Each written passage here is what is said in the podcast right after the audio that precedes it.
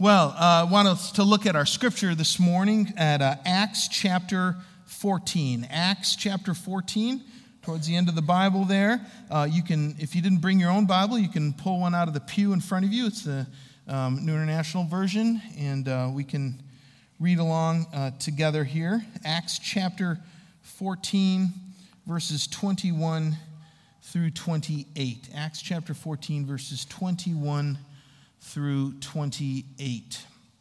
This is Paul and Barnabas. They have just um, uh, arrived in a city in, uh, in central Turkey called Derbe. And um, the, the text picks up in verse 21. They preached the gospel in that city, city of Derbe, and won a large number of disciples.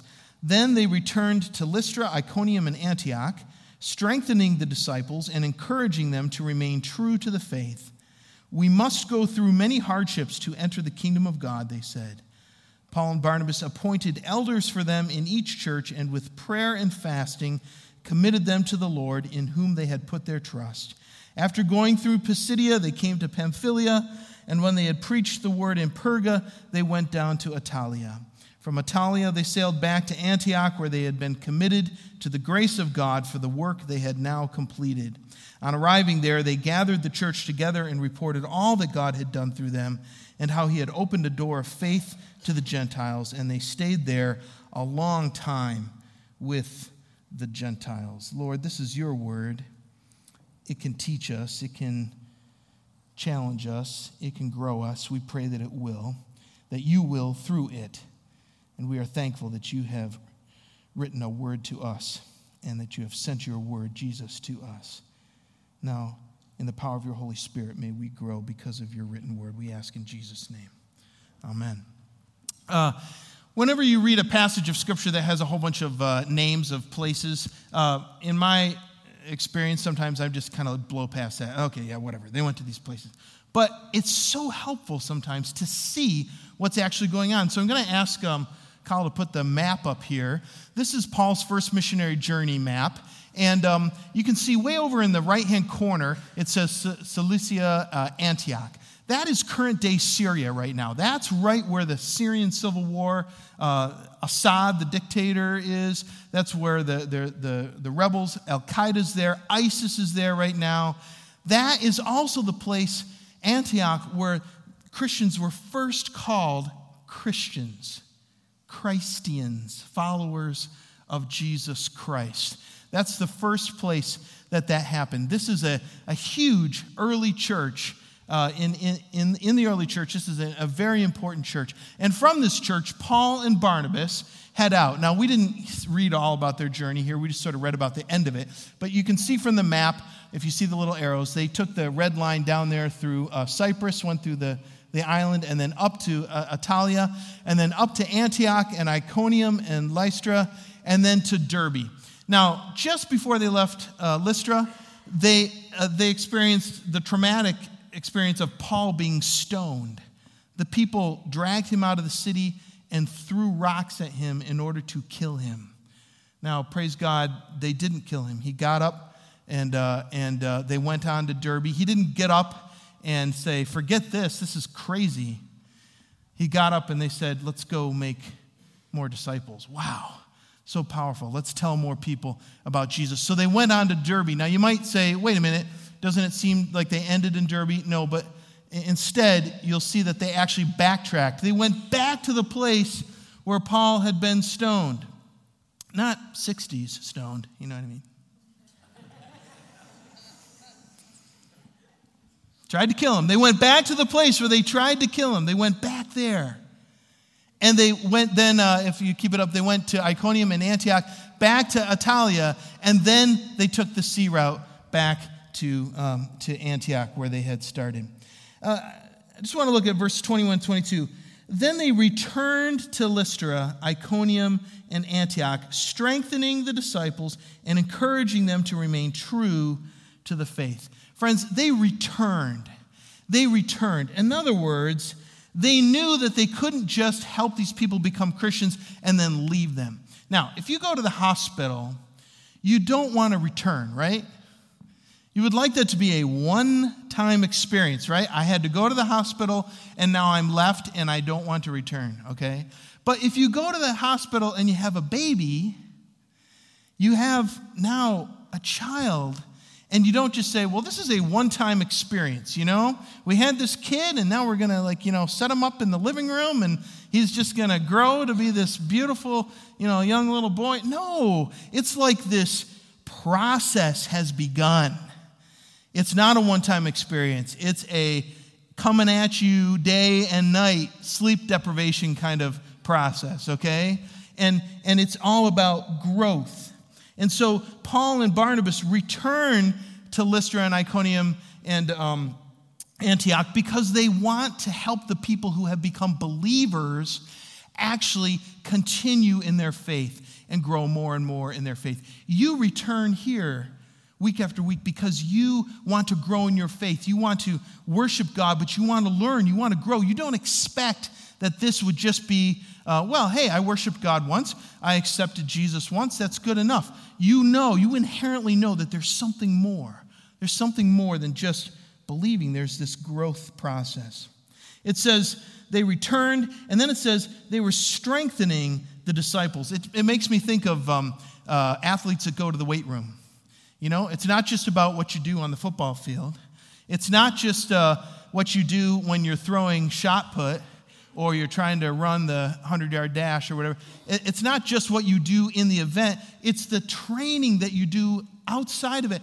And you go into the weight room and you strengthen those muscles so that when you go out and do the event again, you'll be better at it, you'll be stronger at it. And friends, that's what we need as Christians always. We need to be strengthened in our faith, which is why Bemus Point UMC encourages you, implores you, begs you strongly encourages you to be involved not only in weekly worship and not only in um, uh, just uh, uh, uh, reading your Bible, that type of thing, but to be involved in small groups, to be with people who, who will love on you and encourage you and pray for you, and, and be that person you can call at three o'clock in the morning when things are going crazy, and they'll pray for you and they'll show up on your doorstep and help you and help you grow in your faith and your understanding of God's word and your uh, understanding of how God uh, strengthens you. So they returned, they strengthened, and it says, and they were encouraging them to remain true to the faith. Yeah, they were encouraging them because this is the place where Paul just got stoned, as in almost killed. These Christians need to be encouraged. This is not just about hey, this is we're, we're a Christian in ancient Turkey. It's going to be easy. It's like, wow, people might kill you for this. Being encouraged is um, something we all need so much, isn't it? I've, uh, I've tried at times to, um, I've tried this with my kids. It, it just totally doesn't work. You need to do this right now. I mean, I say that sometimes and they do it, but far more helpful is you can do this right now. You can do it. You can do it. That goes so much further. And friends, we all need encouragement. We all need that kind of help to, to grow. And so when we become Christians, we continue to need encouragement. That's why it's powerful that you come to church. I want to just say this straight out. It's powerful that you come to church every week. Yeah, I said that. I said that. Isn't that crazy? But it's true because if you came to come to church every week and so does everybody else, this place gets packed out. And when this place is packed out, we are so encouraged. There is a difference with worshiping with like three other people in a room and 300 other people in a room. It's powerful to be in the presence of God. I encourage you. I'm not going to demand, I'm not going to guilt, I'm not going to manipulate you. I'm just going to encourage you. You can do it because it makes a huge difference in your life. That doesn't mean you can't go on vacation. Yes, you can go on vacation, etc. But, but in general, if you're around, be here. It's so powerful. Looking at verse 22, Paul and Barnabas say to these folks that they've become Christians, that have become Christians and, and under their care, we must go through many hardships to enter the kingdom of God. Wow. Coming from people who have just almost been killed. Do you think that word had some authority from it? It did. because they were saying, I almost got killed by people here, but I've come back to encourage you. Friends, we must go through some hardships to enter the kingdom of God. I want to I want to confess that as a church leader, on behalf of church leaders all the way down through the last 2,000 years, it has been tempting for us to tell you that following Jesus is all about the love and the encouragement and the grace, and to not remind you that you will suffer if you follow Jesus. It will cost you to follow Jesus. The Bible knows nothing of Christians who follow Jesus without there being cost. Now, I said that, and pastors don't like to say that because we, we want to say, oh, it's just, it's going to be easy. Trust me, it's going to be easy. I'm going to tell you straight out, it is not going to be easy, friends. It is not easy to follow Jesus, but it is so worth it. It is so worth it to follow Jesus, to put him as your top priority. If you're a kid in high school and your friends all want to go out partying and they invite you to go with them, and you say, I'm not going to do that it's going to cost you. Maybe a little mocking, a little, oh, you're not one of us. It's going to cost you. As, as an adult, if God says, I have some boundaries that you should live inside of. I have boundaries around, here's something that pastors don't like to preach about that much. I have boundaries around how you should live your life sexually. I do, I have boundaries. It's called marriage between a man and a woman. That is the appropriate place for sexual activity. Outside of that is not the appropriate place. It is not God's best for you. It will harm you. Pastors often don't like to say that because we think, man, if why don't we just let people in and we'll kind of let God work it out. But friends, if I don't tell you the truth, if I don't tell you the truth about this stuff, you will not know what God's best for you is, and you won't understand that God has powerful good for you. Now, if that's not been the way you've lived your life, there's grace, there's forgiveness. It's awesome. And God will heal you and make you uh, into the person He calls you to be. I just want to encourage you to, to, to, trust God. Every time I've trusted God, every time I've done it, I've not been regretful of that. I've always appreciated I've always been like, man, that was hard, but it's worth it. And friends, I struggle. I struggle to trust God in all areas. God pushes on me and I say, oh, I don't want to do that. That is so hard. He still pushes on me. I encourage you to follow God. I encourage you to trust what He has to say. Hey, I'll say this God calls us to give. He calls us to give sacrificially, financially. I know that many in this church do, and I know that many in this church don't.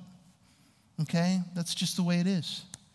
I just want to encourage you when you follow God, when you are obedient, it is a blessing. It is a serious blessing in your life. I have never met a person who tithes who regrets it. Never once. I've never had a person walk up to me and say, I gave too much money to God and it ruined me, ruined my life. It stinks. I'd never recommend it. I've never heard somebody say that. I'm like totally in crazy land here. I'm talking about all this stuff that is like dangerous. But I don't really care. Yeah, I'm, I'm t- you know, when you get out on the limb and you start sawing the limb off because God has told you the tree's gonna fall, you trust it out here on the limb. That's the way I feel right now. I do. And it's awesome. I love it out here. I hope that you will, I hope that you will follow God. I hope you will follow him to to places that are dangerous and to places where He calls you. Wow, I'm totally off my notes. I have no idea. All right, on to verse 23. Paul and Barnabas appointed elders for them in each church, and with prayer and fasting, committed them to the Lord in whom they put their trust. All right, what I want you to see here is this Paul and Barnabas did not leave them leaderless. They did not say, You've made a commitment to Jesus Christ. You become a believer. Great job. You're in. Have a good life. We'll see you later. They didn't say, You wrote down on the line, I committed to Jesus, and you handed it into the church and you got baptized and you're good. All right, see ya. They didn't say that. They, they, they trained some people to be leaders and they left those folks in charge to lead the church because you and I know that a church that does not have leadership is a church where people just kind of float. You know, they just kind of go away to where there's other leadership. This is the kind of thing that God calls us to do, that to have somebody be there who will lead boldly. But here's the other thing. Note what else it says. Paul and Barnabas did not stay either. They stuck around, brought leadership to the church, and then they moved on. In other words, it's never about following a person or persons. It's never about, oh, I'm a follower of Paul or Barnabas. No, it's not about that. God calls leaders, and they are there, and then God calls them on to other places.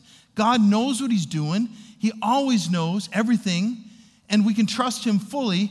God calls leaders to places, but we are not to follow the leaders, we are to follow Jesus Christ. We are to be disciples of Jesus, not of leaders. Finally, verse 28 and they stayed there a long time with the disciples. Now, they stayed there a long time with the disciples is not any of those cities they visited. They've gone back home. They've gone back to Antioch. And now, what does it say? It says sometimes God calls leaders to stay a while. Sometimes God calls leaders to stick around. In this case, they stuck around for quite a while and helped disciple people. See, God does it all different, all sorts of different kinds of ways. And we can always trust Him what He's doing. This is um, Antioch in Syria. Um, I just want you to, to know it's okay to be with your homies. Thank you for laughing, Mike Martin. It's okay to be with your homies. It is. It's okay to stick around and to know that, that, that God has put me here and I'm, and I'm here. But, friends, it's not okay to say, I'm sticking around, I've done enough. You know, I'm showing up, but that's what it's about.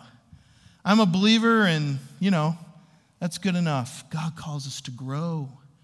He calls us to grow. If your idea of sticking around is, I'm not going anywhere, because God has called me here to help produce fruit here. That's great. If your idea of sticking around is, I'm not going anywhere because, you know, I've just kind of parked it for life here.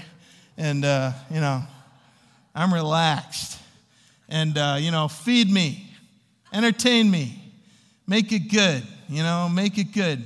You know, uh, p- part, of, part of that, uh, that, that, what I was saying earlier, that it's um, um, Christianity will, will cost you is that churches have, uh, churches have inappropriately often worked to attract people and say, it's, we're going to put on a good show. It's going to be powerful. It's going to be great worship. It's, we've got a great children's ministry. We've got a great youth ministry. We've got great small groups. We've got great programs. It's great here. Come, come and consume. And friends, God calls us not to consume, but to go and, and once we have partaken of whatever food it is, to go spread that. Because if we just take it in but don't spread it out, then we become like the Dead Sea, where water from all sorts of areas flows into the Dead Sea and nothing flows out. And it's the deadest body of water on earth. Over 30% salinity over 30% salt in the Dead Sea. Nothing flows out of the Dead Sea, and the Dead Sea is dead.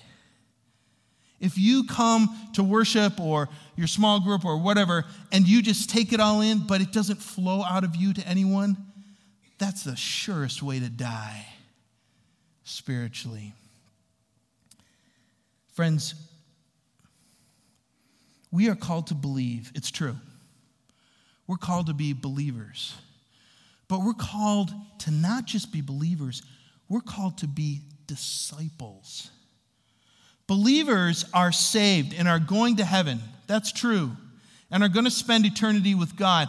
But you will miss out if you don't realize that what we are called to do is to follow Jesus and to become a disciple who disciples other people, who draws other people into the kingdom. That, that is the greater plan for God that God has for your life. I want to show you a video of a friend of mine, a guy named J.D. Walt.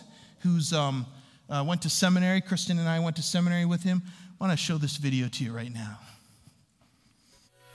In 2011, George Barna conducted a research project that he claims is one of the most challenging projects he ever undertook.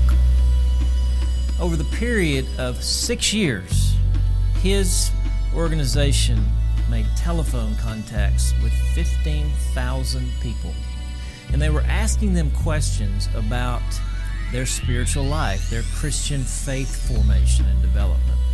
They were trying to ascertain where are people in North America in their walk with God, so to speak. The results were astonishing. Barna found from his research that people tend to find themselves at one or another of what he calls the 10 transformational stops. Number one, unaware of sin. Number two, indifferent to sin.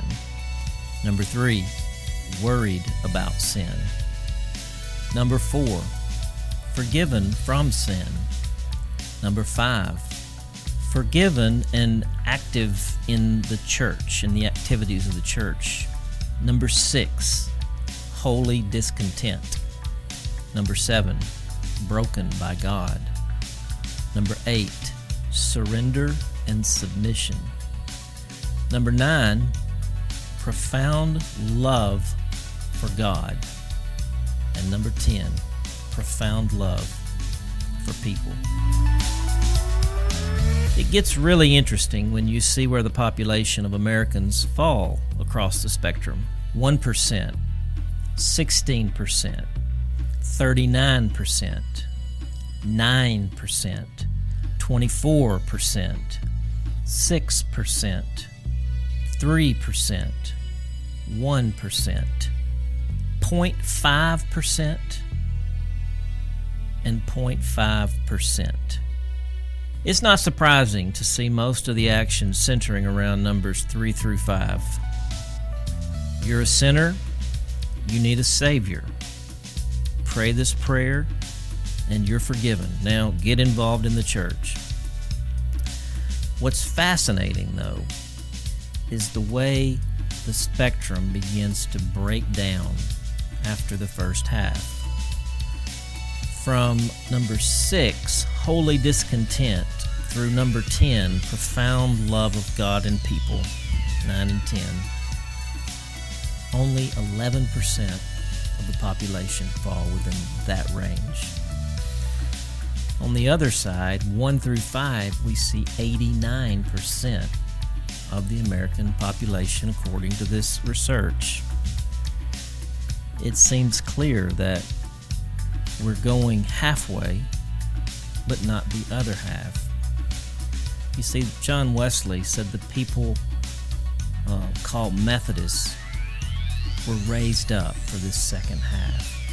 In fact, he used the language. He said that this gospel, this truth of sanctification, of holiness, is the grand depositum which God has seemingly raised up the Methodist people to proclaim. And from this research, it looks as though we have not proclaimed it very well.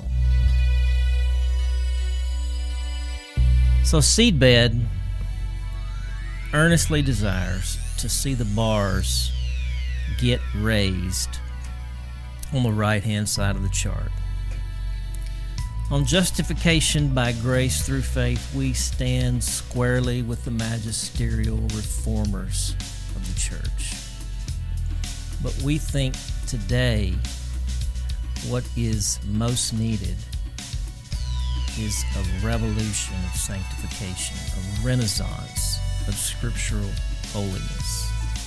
In the 18th century, Count Zinzendorf, who was a founder of a Moravian community at Herrnhut, great influence on the Wesleyan movement, maybe said it best when he said, Many people will follow the Lord halfway, but not the other half. He said they will willingly give up possessions and property and wealth, but it touches them too deeply to disown themselves. You see, that's what the whole gospel is about. It's about profound love for God and profound love for people. Seedbed exists to sow that whole gospel into the whole world. Will you join us?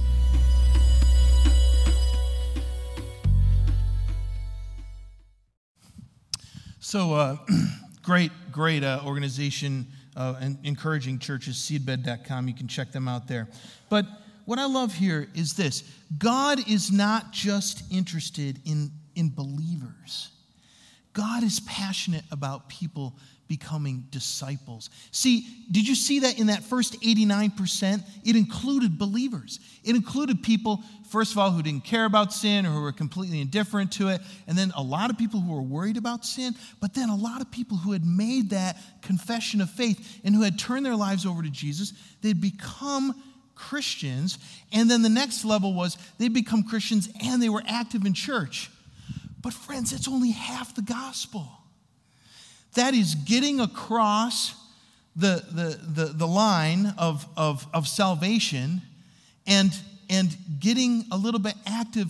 But remember what he said, Count Zinzendorf said? So many people will, will give, even give generously of their possessions, that kind of thing. But when God reaches in and asks you to give your whole self to him, it cuts too deep. It's like, ah, I can't. Mm, that is hard. Friends, that is hard for all of us.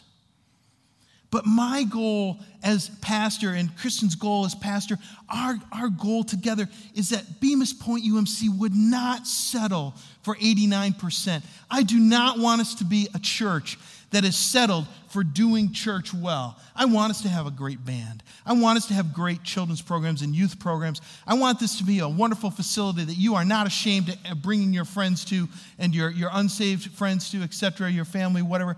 I, but, friends, if we settle for that, we have settled. That is not what God calls us to do. God calls us not just to be believers who know how to do church well, God calls us to be disciples who know how to disciple other people and help them become believers and disciplers of other people. Do you get this? It's a movement. It's not an institution, it's a movement, and God is calling us into the movement. It's like getting drafted into the army. You don't just get there and say, well, hey, you survived boot camp, you know, good job, go live in the barracks. No, eventually, you, you have to train other people how to be army people. All right? And we're, and we're in God's army. And, and if, we, if we just say, well, hey, I made it and I made it through boot camp, well, that's nice, but that's not what God is calling. That's not why you have an army. You have an army to go out there and be a movement and to, to protect and defend and do things like that.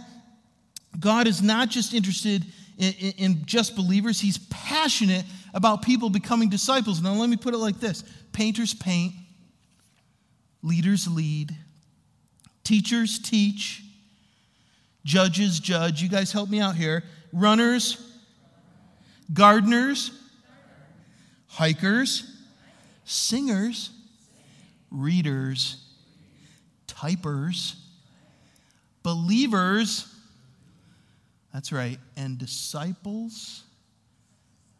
Disciple, that's right.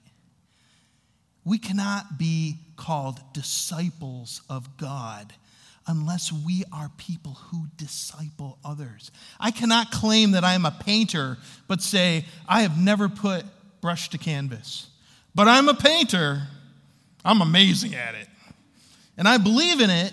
I believe I'm a painter, but I, but I, I, I no, I don't paint. That would be like too much.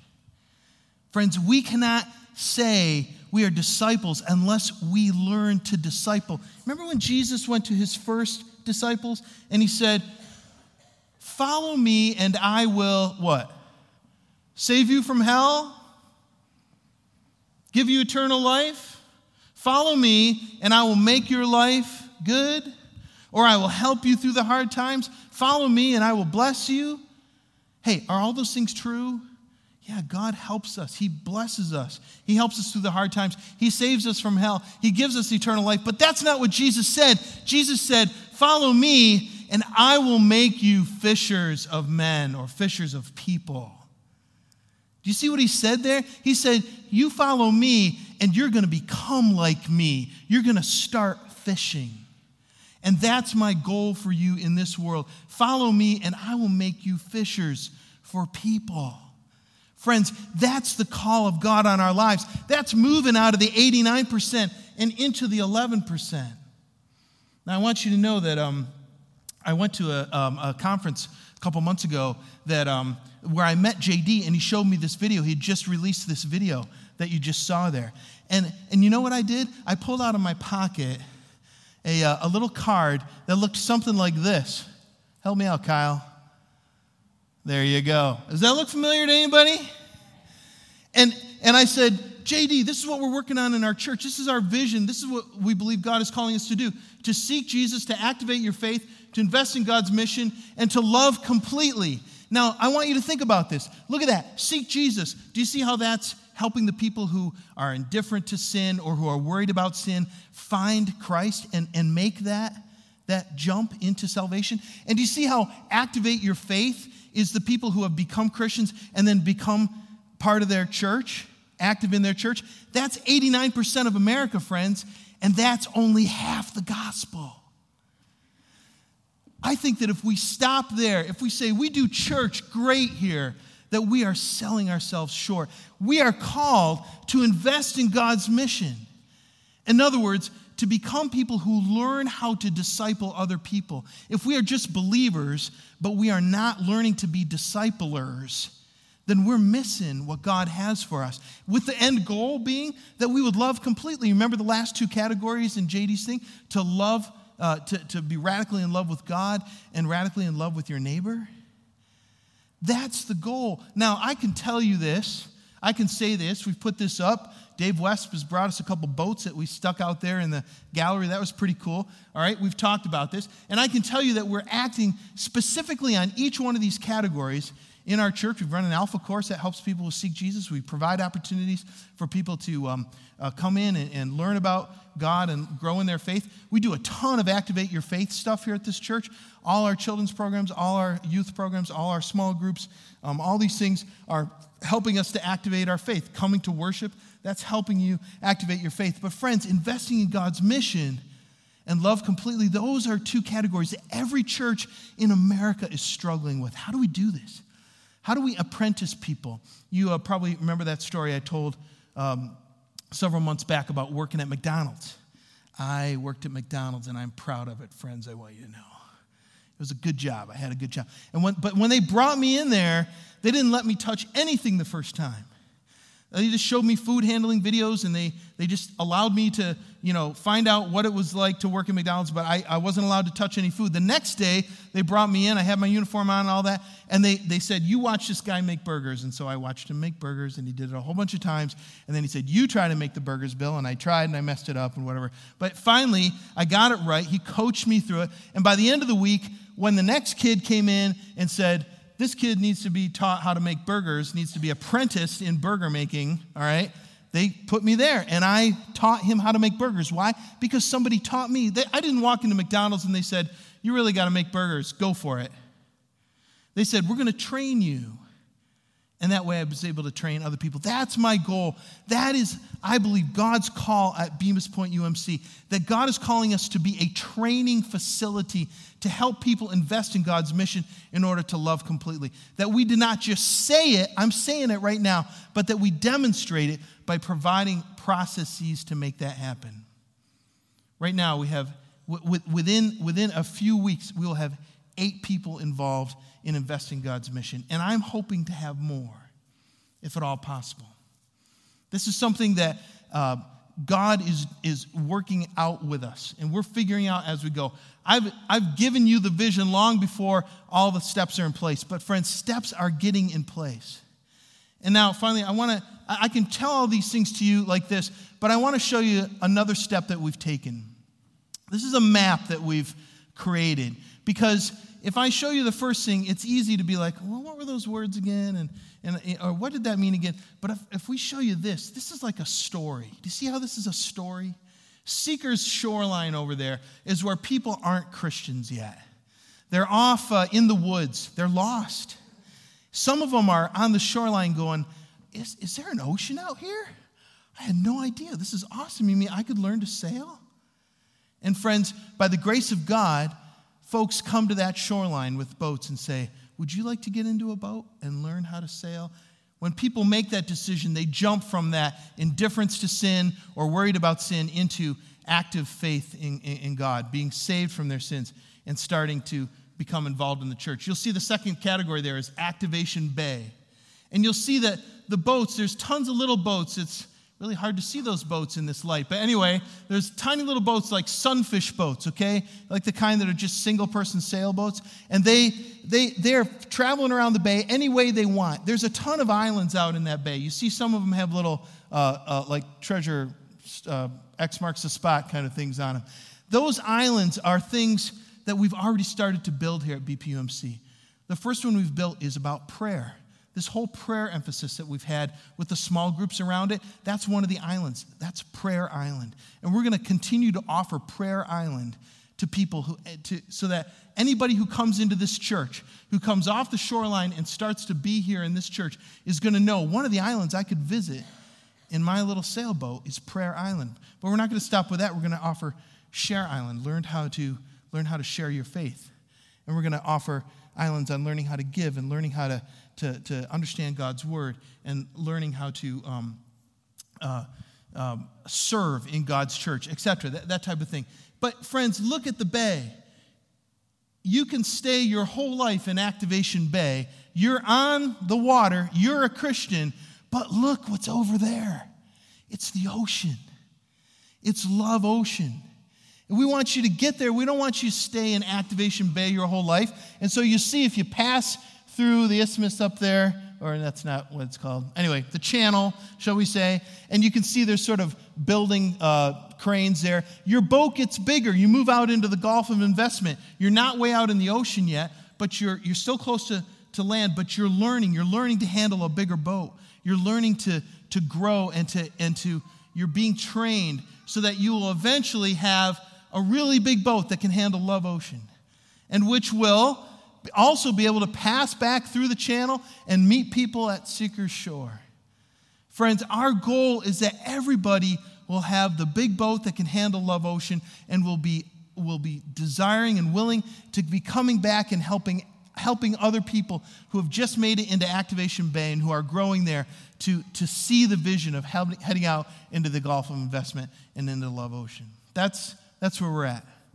Now, that's a story I hope that is pretty memorable, a, a, little plan, a little thought that's memorable.